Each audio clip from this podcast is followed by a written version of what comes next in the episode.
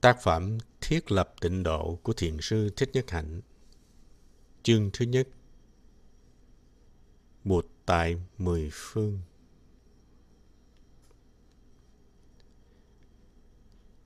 Kinh A Di Đà là một kinh đại thừa thuộc về nền Phật giáo phát triển. Đạo Bụt giống như một cây đại thụ và cũng là một thực tại sinh động. Bất kỳ một cái gì đang sống cũng phải lớn lên. Một cây đang sống thì ngày nào cũng cho thêm cành lá, cành dài ra thêm, lá mọc nhiều thêm.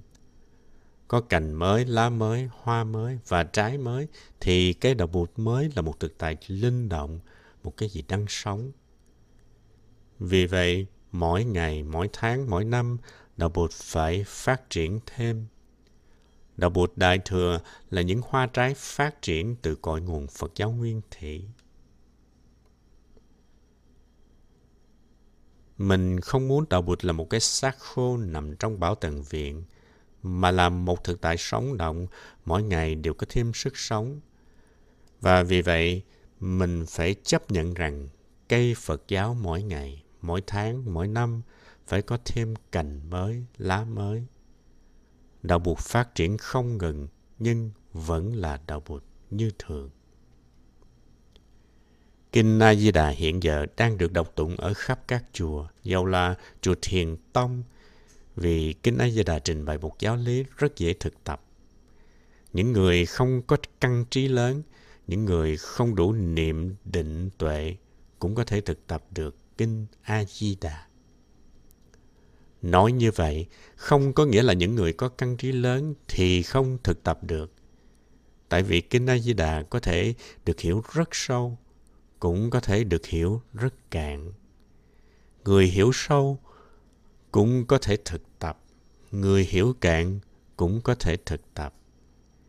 Vì vậy chúng ta phải học Kinh A-di-đà bằng một nhận thức hết sức cởi mở, bởi vì Kinh A Di Đà là một giáo pháp có tính cách phổ biến.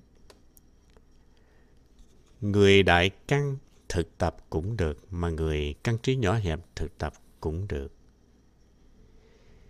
Khi người có đại căn niệm Nam Mô A Di Đà Phật hay là Nam Mô Bụt A Di Đà thì sở kiến và sở đắc rất lớn lao. Khi người có trang ký nhỏ hẹp niệm câu Nam Mô A Di Đà Phật thì tuy người ấy cũng có sở kiến và sở đắc, nhưng có thể sở kiến và sở đắc ấy nhỏ bé hơn. Niệm Bụt ta có thể đạt tới niệm định và tuệ rất cao. Ta cũng có thể niệm Bụt, mặc dù năng lượng niệm định và tuệ chưa hùng hậu. Hiệu quả của câu niệm Bụt có thể lớn hay là nhỏ, đó là do cách hành trì của chúng ta. Hiệu quả lớn hay nhỏ là do niệm và định vững chãi nhiều hay là ít. Vài chi tiết về Kinh A-di-đà Trước khi đi vào Kinh A-di-đà, chúng ta phải biết một vài chi tiết. Thứ nhất, trong Đạo Bụt Nguyên Thủy, phương pháp niệm Bụt đã là một phương pháp rất quan trọng niệm Bụt, niệm Pháp, niệm Tăng, niệm giới, niệm thí và niệm thiên đều là những phương pháp thực tập có ngay trong thời Bụt tại thế. Phương pháp này được gọi là tùy niệm. Và ngay trong thời Bụt tại thế đã có nhiều người Phật tử thực tập niệm Bụt. Đức Thế Tôn có vững chãi, có thảnh thơi, có từ bi, có hỷ xả và mỗi khi nhớ tới Đức Thế Tôn thì tự nhiên mình thấy trong người khỏe, có được tính vững chãi, tính thảnh thơi của Đức Thế Tôn. Cho nên thời bấy giờ có nhiều người niệm Bụt. Người ta thường chắp tay và đọc kính lạy Đức Thế Tôn, bậc ứng cúng, bậc chánh biến tri. Và sau đó người ta tụng 10 danh hiệu của Đức Thế Tôn. Đức Như Lai là bậc ứng cúng, chánh biến tri, minh hạnh túc, thiện thệ, thế gian giải, vô thượng sĩ, điều ngự trượng phu, thiên nhân sư, Bụt, Thế Tôn. Trong trang 203 của quyển Thiền môn Nhật tụng năm 2000, quý vị sẽ thấy có bài xưng tán tam bảo. Bên trái là tiếng Hán Việt và bên phải là tiếng Pali. Họ đọc 10 danh hiệu của Đức Như Lai và họ hiểu được 10 danh hiệu đó. Mỗi danh hiệu tượng trưng cho một đức tính, một năng lượng của Như Lai.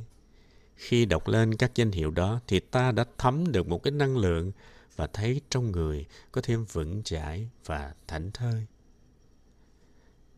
Ngày xưa, người ta niệm Bụt như vậy, và niệm Bụt là để có sự vững chãi, thảnh thơi, an lạc.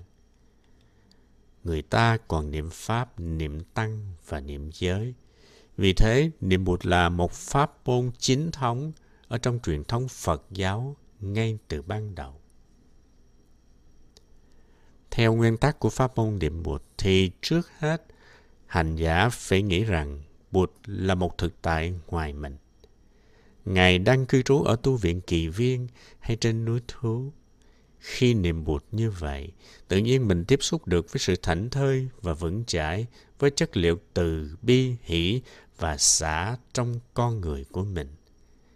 Khi ta bắt đầu thực tập niệm Bụt, thì Bụt là một thực tại ở ngoài, nhưng từ từ Bụt trở thành một thực tại vừa ở trong vừa ở ngoài.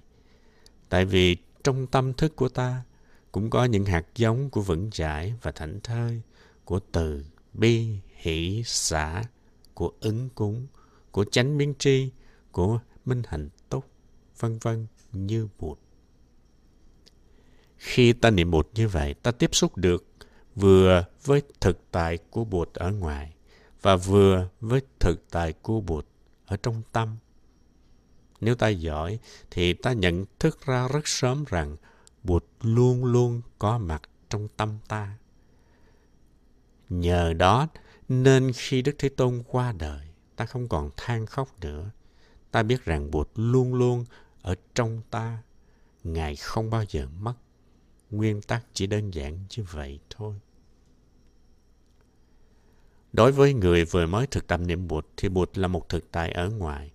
Nếu người ấy thực tập cho sâu sắc thì Bụt trở nên một thực tại ở trong tâm. Và vì vậy, dù Bụt ở tịnh độ hay Bụt ở ngoài tịnh độ, thì Ngài vẫn có mặt trong tâm ta, và trong tâm của ta thì vẫn thường có tịnh độ. Các thầy sau này đã nói rằng Bụt A-di-đà có mặt trong tâm mình, và tịnh độ cũng có mặt ngay ở trong tâm mình. Đó gọi là duy tâm tịnh độ. Ý niệm tịnh độ là một thực tại ở ngoài, nằm về phương Tây. Đó chẳng qua chỉ là ý niệm ban đầu. Nếu thực tập giỏi thì ta sẽ thấy sâu hơn rằng Bụt A-di-đà và cõi tịnh độ không phải chỉ nằm ở phương Tây, mà còn nằm ở trong tâm mình và ở tất cả mọi phương. Như vậy, cả người thực tập giỏi lẫn người thực tập chưa giỏi đều đạt tới kết quả. Nhưng đối với người tu tập giỏi thì kết quả rất lớn, còn người tu tập chưa giỏi thì kết quả chỉ vừa vừa.